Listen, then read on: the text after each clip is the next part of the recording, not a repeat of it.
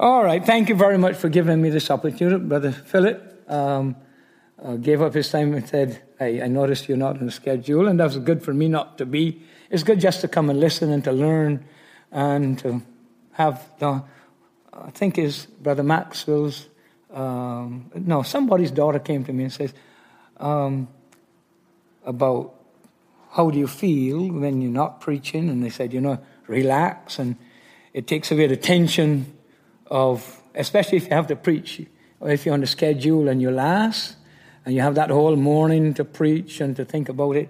And I went to a doctor, and he told me that a lot of preachers, a lot of people, and he deals with people like this, don't understand the stress that they build up um, in their lives by just you go to church to preach, you prepare your sermon, and the whole week or whenever it is, that's why you wait till the last moment to preach your ser- to prepare your sermon. Otherwise, if you prepare it from Monday, you want to preach it, you can't wait till Sunday to preach it. And you're anxious and you're building up stress in your life and you don't know that. And he said that, um, and then you go to church and you're sitting down, you're waiting to preach, you're waiting to preach. And then the song leader comes and says, okay, before the pastor comes, we will sing one more song. And so you're waiting you to go. And just after that, he says, well, I forgot to say before the pastor comes, we'll have Sister, uh, uh, Sister Barbara to come and sing a solo for us. And he says, you do that over a period of years, and your stress level builds up, and you don't know, you never deal with it because you never see as stress. It's just building your system till one day, bam, it licks you down. And you don't know what it is that gets you um, with this. Anyhow, I thank the Lord for the opportunity of, of just sharing with you again, being here with you. Is the blessing of just mingling and talking and listening is always good um, to be here. But Brother Philip um, thought he would like to hear me preach. I don't know why, but uh, we'll see. But what I want to do very quickly, this is on Facebook, so I'm going to go through this. I didn't be able to put it in the there's some of you been asking for ministry about ministry, and you've been part of the ministry there in Africa, um, in, in, in, Zimbabwe, Mozambique, Malawi, um, Rwanda. And since we last saw you, but you know through Brother Ken, we've been here in the country of Burundi. And God has just miraculously, just God has been doing this, um, taking us to different places uh, for uh, preaching the gospel of our Lord Jesus Christ and being able to share with them. So I'm just going to go. That's Brother Ken. Uh, this is some of our pastors uh, um, over there. You know, Brother Maxwell uh, there and Brother James. I'll tell you a little bit about him. And, they, and uh, Brother Fulgence, he is in Rwanda. And uh, Brother Victor, he is our leader, one of our leaders in, in um, Mozambique. All right? Well, I saw this. I don't know how this came up, but this is, we're inviting you to the Grace Bible Church in Paddock Road uh, next year, uh, the, the third week of August, the 15th, I think it is. We're planning on having a kingdom conference there. And um, we, the way we have, we're having a conference is that we like to put you up. I know it's some fear, airfare for you to get down there, but um, over the years, our conferences is when you come there, we try to put you up at homes. But if there are some people prefer to stay in a hotel, then we can arrange for that for you. And I have a particular hotel that Brother Tracy would like. So um, to go to, it's all right on the beach. I go there every morning, and the race horses come every morning and bathe there. And there's a couple that lives somewhere near Lookout Mountain, Tennessee. They come to Barbados either two to three times a year, and every morning they're there. They'll come there later this month. They'll sit down on that beach. They're horse fans, and and they, although they've been doing that for years, so um, there are hotels that you can get there. I don't know the prices range, maybe from eighty to twenty-five thousand dollars a night. There's one hotel that that's what it is. $25,000 one night um, for there. Anyhow, uh, we're a tourist oriented country and you'll enjoy the beaches. Uh, we've shown you that. But anyhow, um, you let us, you plan on that, and we, we got to have you come have a nice vacation um, there. because we'll see that you enjoy yourself in uh, our, our, island, um, to see our island and to enjoy um, the conference and our people and all that goes with having a conference with a West Indian flavor. It'll be a little different than this, I can tell you that. Um, but as far as because of different culture and so on. All right? Uh, I'll go through very quickly and just stop at some of these. This brother James and Doe, he's just a, uh, a marvelous young man in the ministry. Um, oh, well, I'll get to the ones, okay, coming up to where I wanted to, to show you about. Brother James is a very artistic person. And I'll show you some things that um, he does and how what he does to preach the gospel. Um, he has a really thing. I want to show you this. This is he sent me. This is we have reached this forgotten people in Burundi, in Africa, in different places. There are forgotten people. That's the English word. You either call them the Abatwa or the Twa, T-W-A people, or different um, variations of the spelling. But this is a forgotten, forgotten tribe of Tanzania. And Brother James went and visited them. Uh, he says these are the forgotten tribe of Tanzania. They have more than 260 tribes, forgotten tribes that live in the mountain jungles beyond Kigoma, um, near of Tanganyika Lake. They did ne- never heard the good news of Jesus Christ because no one there to talk to them. God needs young men and young women to bring a good news to the broken hearts and to reach in all corners of the earth. Let us do it. Amen. And so this is in Tanzania. And this is a very strong Muslim country as well. Um, so that's thought I would share that with you to pray about that. Okay. This is Brother Ken and myself, and some of you might have seen these when we first made contact with the forgotten people in Burundi. And that's the first day we went there, and the villagers came out. The, the guy standing up right here is the chief, the very sh- short stature people um, of the village, and uh, we made contact with them and told us come have the service. Um, we went there, I think it was the Thursday or the Friday, but they said uh, when we asked them if we can have service, come and have a service. Nobody ever had a service there for with them before, nothing like that. And they said come Monday morning at eight o'clock. so we had to get there, and here they sit down on the on the, on this, um, on the grass and so on. And I was able, well, we gave every, everybody that was there talked to them a little bit and um, was able to preach to them um, there, hear my preaching uh, there to them. And many of them trusted the Lord Jesus as Savior. Uh, last month, no, in August, 40 people in that village got baptized. Um, and something I'll show you that uh, here they are after giving the invitation and talk to them uh, about getting saved, and, and they're standing up and uh, they want to know the Lord Jesus as Savior, and so on.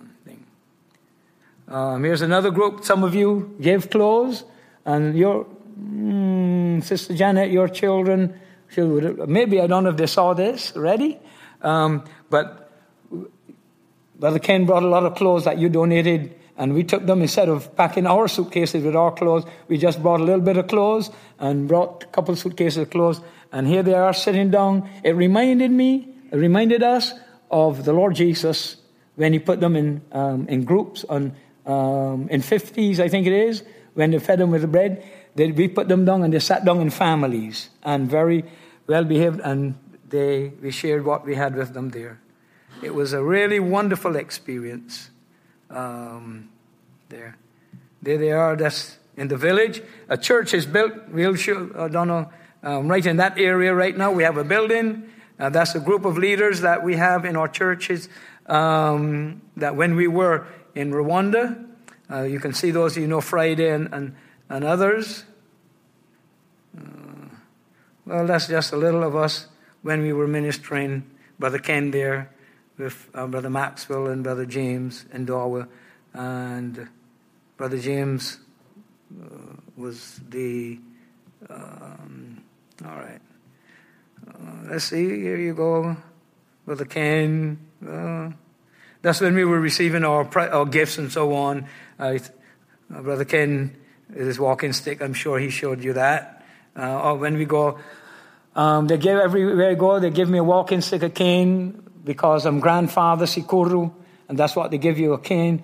Uh, Brother Ken got one as well uh, this time. So I have a, I still have one I left here because of, I need to get down of the Barbados. I have several of them now from the different countries. And this is a picture of one of the forgotten people with the work that they do. I don't know how to get that balance, but um, uh, they do it better than the nails that you have to balance that. Brother Max will have to, to show you uh, sometime. Brother James is an artist, and um, he's decided to draw um, Bible stories in comic form so that the children and others um, can read it. And so this is uh, starting of it, of that he's, he's starting to put together. It costs some money to publish it and everything else so that he can share it out. And um, this is, he's a really talented young man. This is the baptism here. Uh, well, we've told you some of the people getting baptized. Um, the baptismal service in the Moncton River. They were standing up looking down at the river, um, and the village came out for the baptism. Oh, yeah. All right. Um, let's see. This is where we started the church, and we have a building there now. It, um, piece by piece is going up. And uh, I have a friend of mine. She called yesterday. I need to talk to you urgently. I, she lives in England, and I thought something was wrong. And she said, "Listen, the Lord just spoke to me um, about the needs of finishing. Then this is the building there, and they need windows and doors. To, so the rainy season is coming in. And the minute she, she told me, I, I want to talk to you urgently. So I, well, I wonder what's wrong with their family.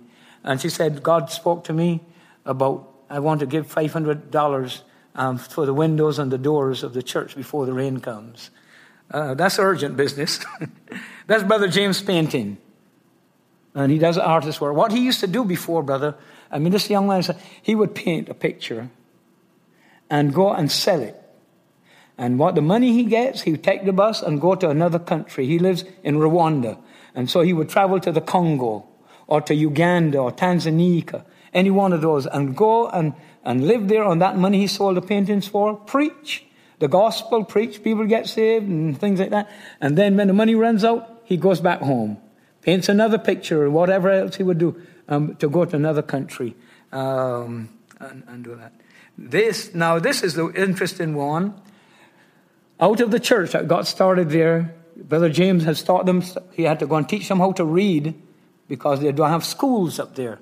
So he went to teach them how to read, and so that the money you sent for Bibles, that they would have been able to read the Bible. So they're starting to read the Bibles now, and uh, that's just wonderful.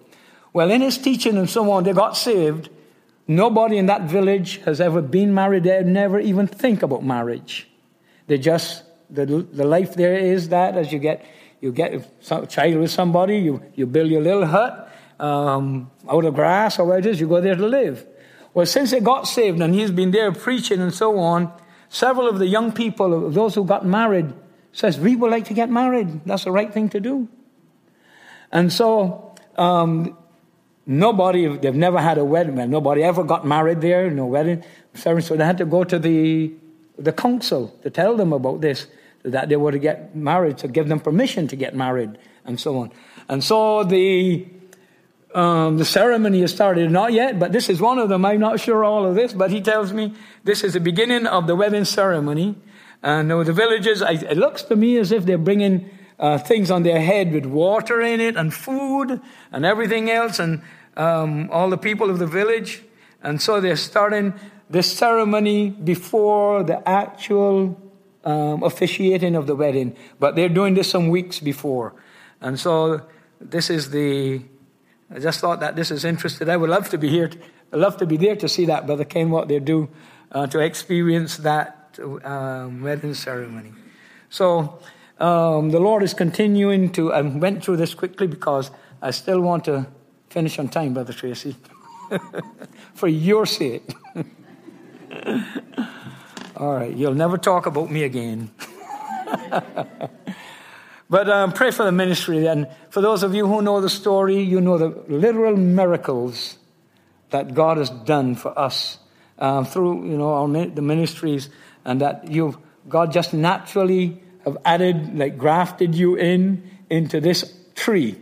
And I, I just prefer it like than that than having, you know, you go to people to tell to raise money and so on, but it, and that has never worked. And God has just, in His own way, just grafted in people um, and their own desires. And um, I don't know if it. Can I tell you a story? Can I tell you a story? Yeah. And she tells me that the Lord has laid upon her heart something has come through with something she's selling. And God has laid on her heart to take whatever she's, Sister Judy, um, take whatever she gets from that as far as her tithing and so on, and send it to buy Bibles um, over there. And that's nothing about we asking her, that's something God talked to her about on, on her own. And it's so better when it works that way, when God does it, rather than we having to go and say, we want this and we want that. And God has continued, this is since 1991, um, how God started, for those of you um, who don't know about a missent letter. Two, two missent letters, one from Zimbabwe to Barbados and one from Barbados to Zimbabwe, that we just don't understand how this ever worked out till we get to heaven, I'm sure.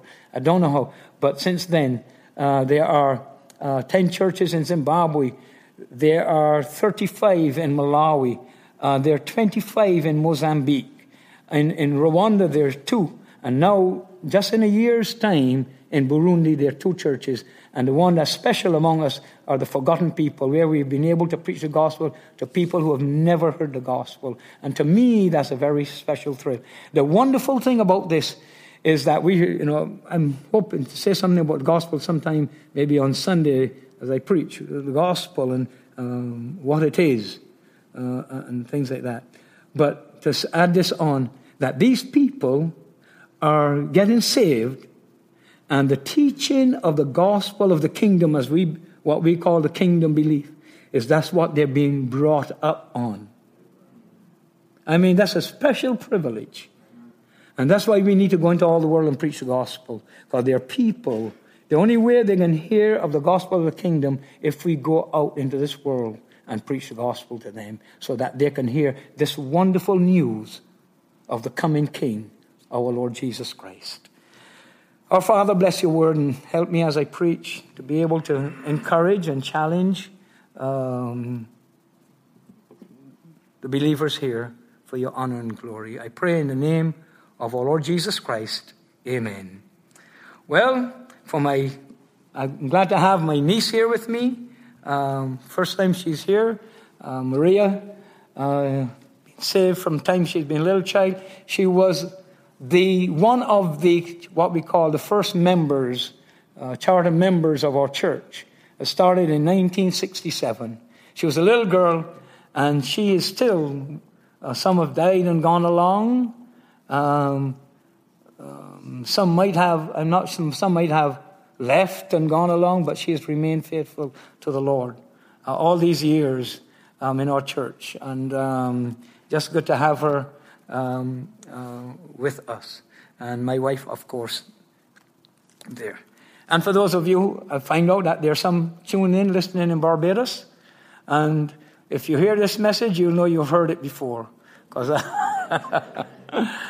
um, when I was asked to preach, I didn't come prepared to do this. So said, Lord, and I thought about all kind of things to preach and to say to you. And then last night when I got home, the Lord says, you share with them what you've been sharing with the church um, for the last couple of days. Now, I'm going to do something, it's going to be a miracle, because this is a series of messages that I started with earlier, and it was this uh, with the thought that we're living in perilous times. And we're living in anti Christian times now, more than ever, anti biblical times. And this is the world we're living in. And we have to prepare to live in this world. We have to know how, how are we going to be victorious in this world that's anti-Christian. And we have a saying down in the islands, when America sneezes, we in the West Indies catch the cold. And be sure that what happens up here comes down. What goes, what's up comes down. And we know what we're heading for. And it's already starting to feel, the ripples of it. And so, apart from the age that we're living in, the evil age that we're living in, and the normal things, and I call them normal, but the spiritual warfare that we've had in our lives and can, will continue to have in our lives now is being multiplied visibly, physically. The anti laws that's been passed and feelings um, that will make us have to readjust our thinking and our responses to things. But at the same time, that we have to be victorious. We still have to be true to God. We still have to obey God rather than man. We still have to stand for righteousness. We still have to live a righteous life. We still have to be victorious.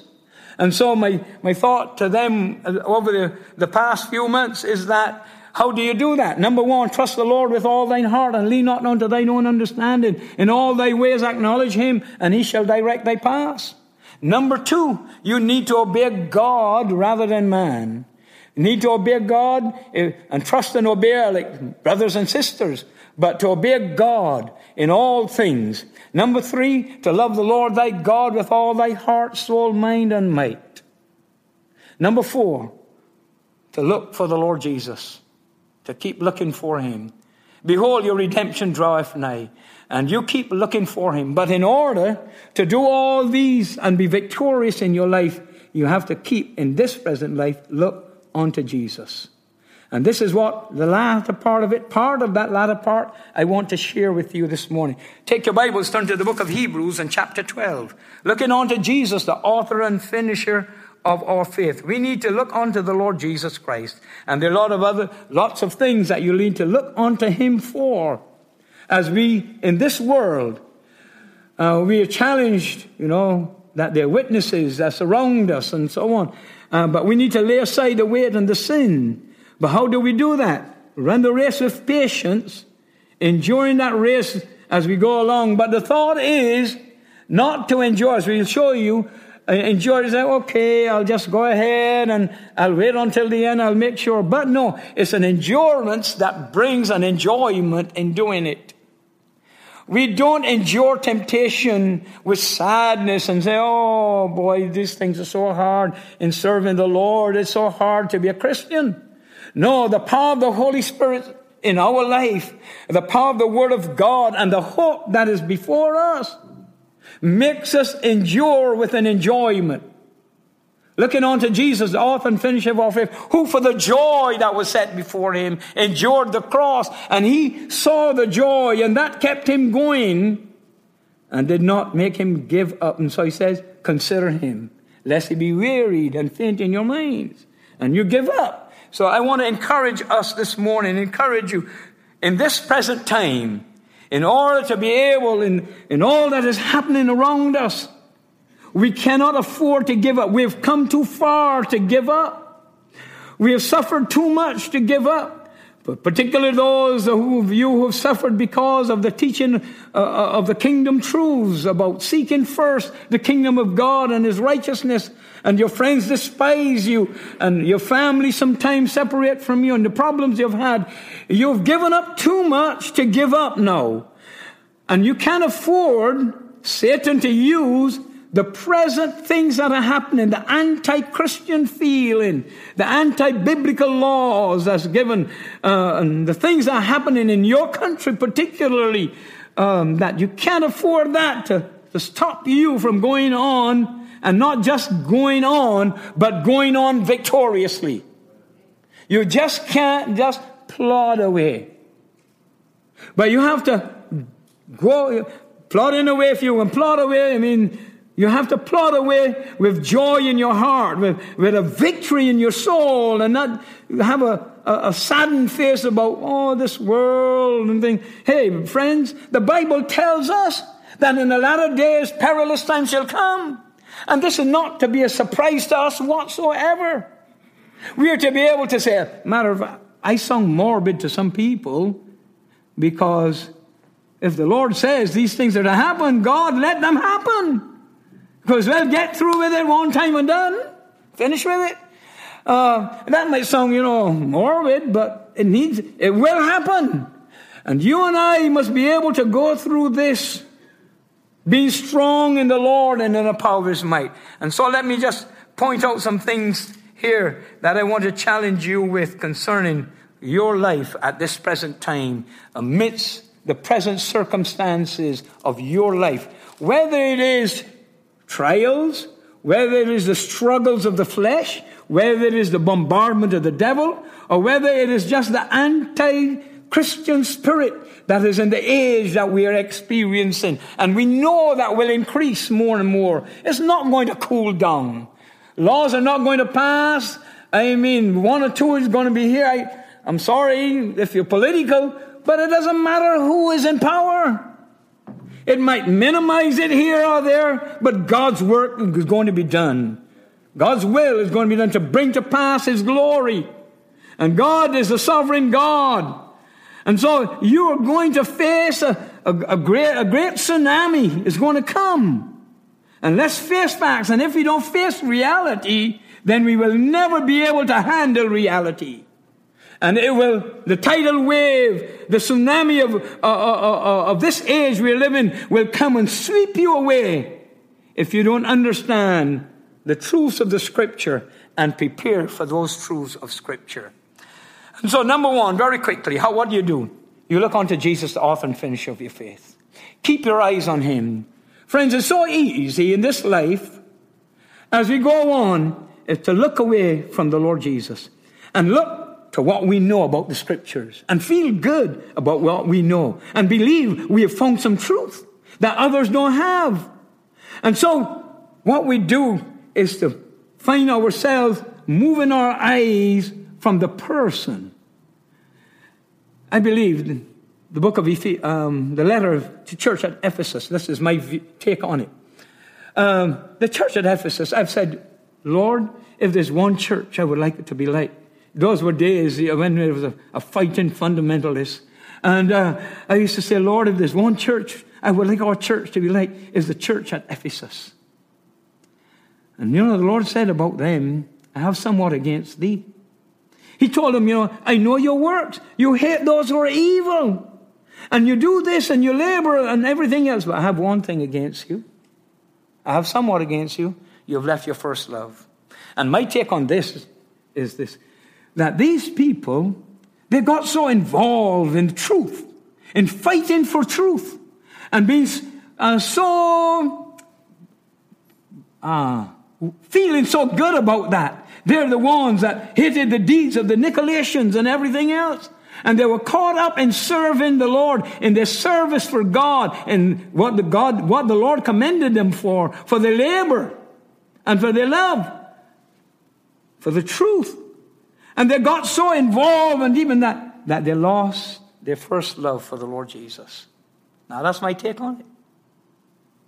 That we can get so embroiled, so fascinated with what we are learning, from what we're, we're finding out, and get involved in the work of the Lord and lose our love for the Lord Jesus. And friends, the priority of our lives is to love the Lord thy God with all thy heart, soul, mind, and might.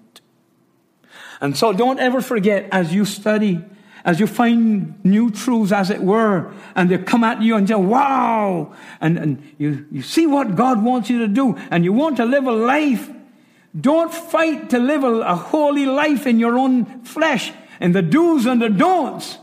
And sometimes that's what we do, and we know that this is wrong, and so we stop doing it, but not through the power of God. And it's so easy to have a reformed life rather than a transforming life through walking with the Lord Jesus Christ. And a verse we used just now has been really in my life uh, trying to uh, experience this and want it. If we walk in the light, as He is in the light, we have fellowship one with another, and the blood of Jesus Christ cleanses us from all sin. Friends, a way to be cleansed from sin and from the things of this world is to walk in the light, is to walk with God, and God will cleanse you from sin so that you can keep on walking with Him. Because the only way you can keep on walking with God and having fellowship with God is not have sin in your life. Because sin You know what sin does. And God takes care of that sin as we walk with Him. It's a wonderful experience that goes on when we walk in the light. And if we don't keep our eyes upon our Lord Jesus Christ, look full in His wonderful face, and you will see the things of this world will go strangely dim. And you don't have to fight against them anymore. It's like what our brother's saying. You know, take the yoke of our Lord Jesus Christ and put on you. Listen, He is the, you know, the story of the, the, the, how they put the, the oxen on, a young oxen, and I've seen this in Africa. They take a young oxen, uh, young ox and put him there and put it with a bigger one. And wherever that big ox goes, that young one have to go. You don't have a choice. And so, when we take the same yoke, the yoke of our Lord Jesus and put on us, we don't have no choice but to Him lead us in the path of righteousness. He will lead us the right way if we walk with Him. And so keep my, my challenge to you. Amidst all that's going on in this world, keep looking on to Jesus. Don't take your eyes off Him. And don't look to the pastor. Don't look to this person. And it's easy to do that sometimes. Don't look to the, to the experiences you've had. Don't feel, well, I've had a mountaintop experience. Don't let those experiences take your eyes off the person of the Lord Jesus Christ. Otherwise, you'll get yourself in trouble. Keep looking onto Him. All right. And so let's move on here. Make a, uh, a big jump down here. As you look onto Jesus, consider Him. I want to go to verse 5. and ye have forgotten the exhortation which speaketh unto you as unto children. My son, despise not the chastening of the Lord, nor faint when thou art rebuked of him. Now, um, you heard was it yesterday? Well, huios and Teknon and so on. This is the word huios. And he's speaking to, to full grown people, to mature people. And he's telling them, my son, don't forget this. Despise, have you forgotten which to speaking on? My son, despise not the chastening of the Lord. Usually, when we think of chastening, we think of backsliders you know, usually when we're chasing our children, I don't know what term to use in America now because you can get charged for using abusive terms like in, in, Barbados, I could say, I can beat my children. Boy, you can't beat here, that's, I might end up in jail for saying that in, in the States, all right? Um, I got to choose my, I don't even know if you could use the word spank anymore up here. So you got to say discipline. I don't even know if you could use that. All right? Um, up here. But usually, when we think of chastening, disciplining, training, and the word chastening there, we think of, you know, whipping. We think of children. We think of little children. You don't beat your big child. Sorry, not beat. You don't, you don't spank your big child, your adult child. But that's God. Listen, God spanks his adult children. You, us. And you know why? Because we're still, while we are yours, we are still his teknon. We will always be God's little children. Beloved, now are we the sons of God. The word is teknon. And we'll always be that to Him. We'll never be anything, His wonderful children, but He wants us to act like adult children. And so, as adult children, He wants to, He says, You want to be like me? All right, one of the ways that you will be like me is I have to chasten you. Now, he goes on and says later in the verse, now, no chastening for the present is joyous, but grievous. And so when we get chastened, God, oh boy, you know, we're living for the Lord, and we say, Lord God, I really want to serve you, God. And sometimes he says, you know, there's a hymn we sing, when I get there, I balk. A lot of people don't say, Sweet are thy messengers, sweet are their, oh boy, and but what they do for me. And really, when you do it, it's suffering in the song, has to do with suffering. And we say, Sweet are thy messengers, sweet are their refrain. And when God hears that, you want to be like me?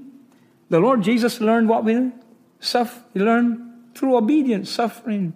He learned obedience through suffering. And you and I have to face this that if you want to be the yours, if you want to be the choice child of God, if you want to be like your father, then he's going to chasten us. Now, friends, uh, I'm the worst person to talk about this.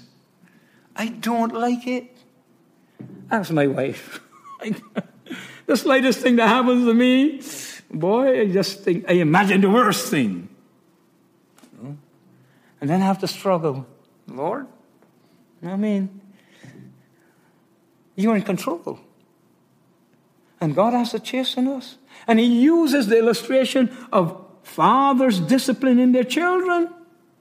And when we say disciplining, I don't mean the American disciplining, I mean the old time disciplining about spoil, uh, spare not the rod. I, am talking about that. And that's the word has to do with, but it is for the same word, chastening there, it comes from the word of instructing children, to correct them, to discipline them, to put them on the right path. And so I want to encourage you as you seek the kingdom of God and his righteousness, your heavenly Father will chasten you. So don't think, a lot of times things happen to us, and what we say, oh, the devil.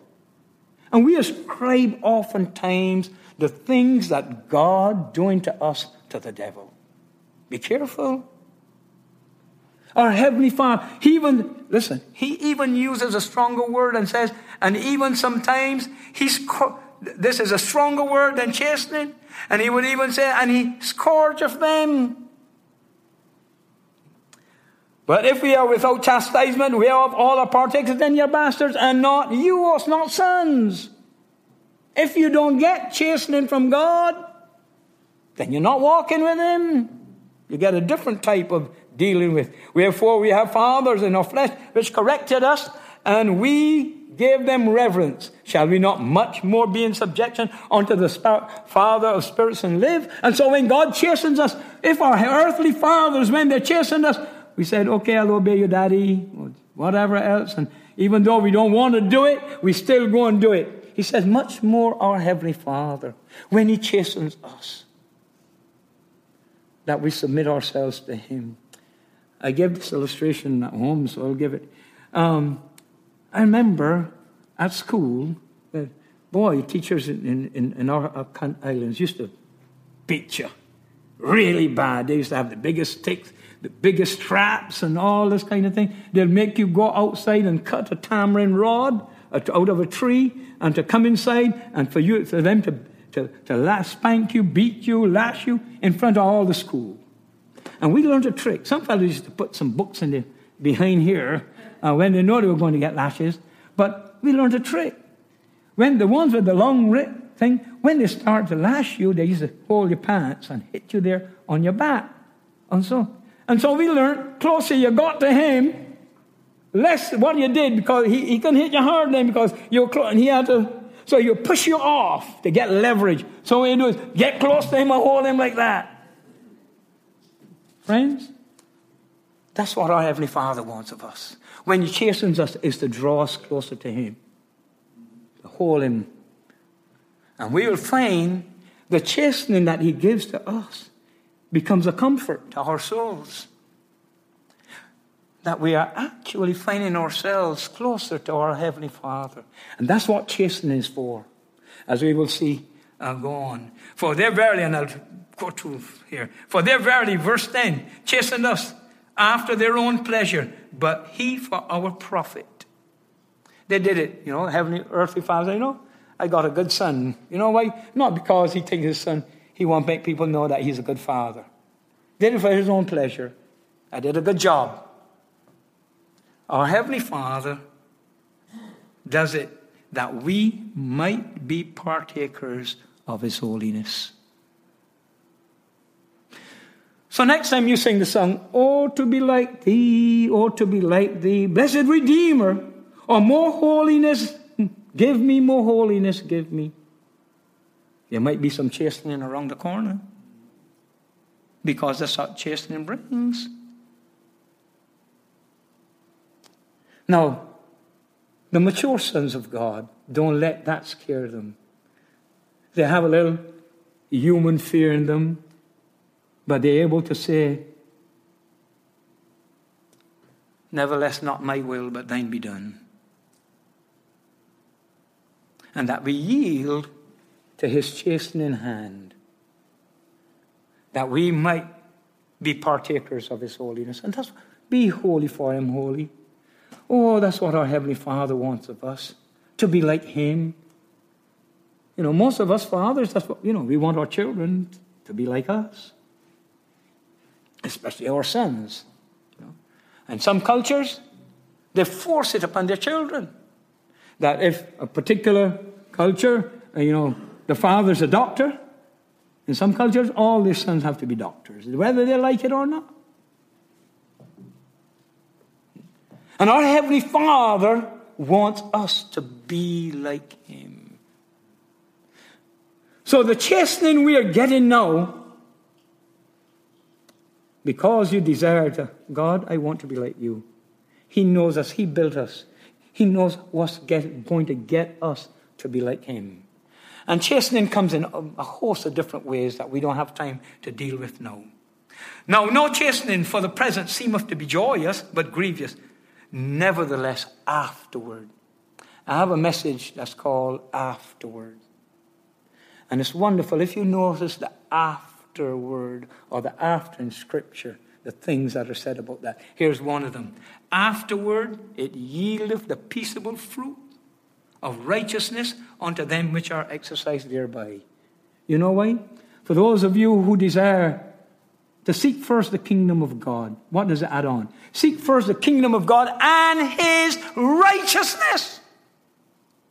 And if you're seeking that God, I want to be like you, then the Heavenly Father will help to bring you that place so that you can experience the peaceable fruit of righteousness.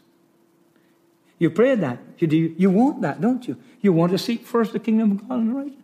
Your Heavenly Father in this world that you're living in will have to do that to us to make us experience that righteousness. Now, there's a wonderful cycle to this, by the way, is that when you experience that peaceable fruit of righteousness, you will be able to handle the chastening with a different perspective. Actually, there'll start to be a, a thanksgiving. Lord, I thank you for doing this to me. It's a strange thing. Now, I have a case, and I suffered with some depression. God, I believe God put me through that um, and allowed me. I, I believe that. I'll tell you this though. I said, God, I thank because I know what happened to me. Lord, I thank you for allowing me to experience depression, but God, please don't let it happen again. I'm telling you, I, I didn't like the experience of, of the feeling, but right now I know I've experienced the results of it. So there's certain things, God, and He knows how I feel. Uh, I think every now and then He allows a little bit to come to remind me you know, uh, about we better straighten up or else. Because peaceable fruit of righteousness. And God is working in your life if you desire the kingdom of God. Now make your choice. Are you scared of his chastening hand? Say, well, you know, what's the sense of seeking first the kingdom of God and his righteousness, and I have to endure chastening? Does it work out? I mean, suffering this life in order for that to happen? Oh, and maybe you say, some people say, well, it's not worth it all. Friends, it will be worth it all when we see Jesus. Just one glimpse of his glorious face. Just one, just one glimpse. You know, I have thought, every now and then you get something, you know, the song says, a foretaste, blessed assurance, a foretaste of glory divine. I'm sure every now and then you experience what we call a foretaste of glory divine but it doesn't last too long. it's like sometimes for just a few seconds, you just reach there as if, wow, and then it goes away. Just to remind us, you're not in heaven yet, you're in this world. See? It's like Peter and them on the mountain top. Peter said, Lord, let's build three tabernacles. Let's just remain up here. Hey, you can't remain there. You're in this world. See? And you want to experience life in this world. But what I'll do to you is that I'm going to come alongside and be your paraclete. I'll comfort you with my presence. I'll comfort you with my promises. I'll comfort you with the prospective, um, the, the, the things that are ahead. I'll comfort you with that. And so, like the Lord Jesus, in your chastening time, don't hang down. Don't let your, your knees hang down. Uh, let me just jump down to there. Um, well, let me read it and then think. Wherefore, um, through chastisement, no chastening for the present time enjoyed. Wherefore, lift up the hands which hang down and the feeble knees. Don't let chastening do that with you. Rather, raise your hand. And I, I, I found out this that if my knees, if my, my knees buckle, my hands drop. You know, you look funny with your knees drop and your hands up. It just don't be normal. If your hands drop, your knees buckle. So he says, hey, don't let those hands drop down. Wherefore do what? Lift up your hands. And if you lift up your hands with vigor, guess it, well, here's my knees. Lift up your hands with vigor, and naturally you do that, your knees straighten up. And so while in your chest and chastening hand, don't go through life like this. Oh Lord, I'm suffering for Jesus. God things so hard in this world. They're passing these anti Christian laws and all of these people, and so, oh Lord, come for your world. Oh God, help. No! That we are able under these times to be able to lift up our hands and to look in the face of our Lord Jesus Christ and keep running the race with vigor and with joy for the joy that was set before Him. Endure the cross. You experience the chase and endure that. And look, there's joy ahead. Was it joy? There's a lot. Boy, there's so much joy, but we'll use the one that we always use.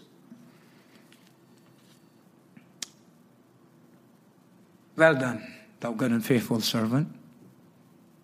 Thou hast been faithful over a few things. I, that always makes me smile. The man who had five and two and so on, thou hast been faithful over, and he said, few things. I'll make you ruler over many things. Enter thou into the joy of thy Lord. Friends, there's a joy unspeakable and full of glory that's awaiting us. Lift up your hands and your feeble knees. Look unto Jesus, the author and finisher of your faith. And do what? Let us have grace, verse 28, and let us have grace whereby we may serve God acceptably with reverence and godly fear. Why? Because our God is a consuming fire. He's going to judge. And the way to stand before the the God that's a consuming fire, is to keep our eyes upon the Lord Jesus Christ and yield ourselves to his chastening hand of love and grace and sovereignty to bring us to the place where we experience his holiness and have in our lives, not just internally now, but righteousness is like to me, holiness is the that, that which is inside, you know, be the pure in heart. Righteousness is the exercising of that holiness which is in you, that you live a righteous life. The peaceable fruit of righteousness. That's why it goes on to say, follow peace with all men, and holiness without which no man shall see the Lord. So I encourage all of us seek first the kingdom of God and his righteousness. God will take care of you and yield to his chastening hand. Love the Lord thy God. Well, trust in the Lord with all thine heart and lean not unto thine own understanding. In all thy ways acknowledge him, and he shall direct thy paths. In all things obey him. But as you do that, if you love me, you'll obey me. Love the Lord thy God with all thy heart, soul, mind, and might. And don't ever forget to look up. Your redemption draweth nigh. Keep looking for the Lord Jesus. And what's going to keep us doing all of that is if we keep looking onto Him in our present life. God bless you all. Amen. Thank you very much.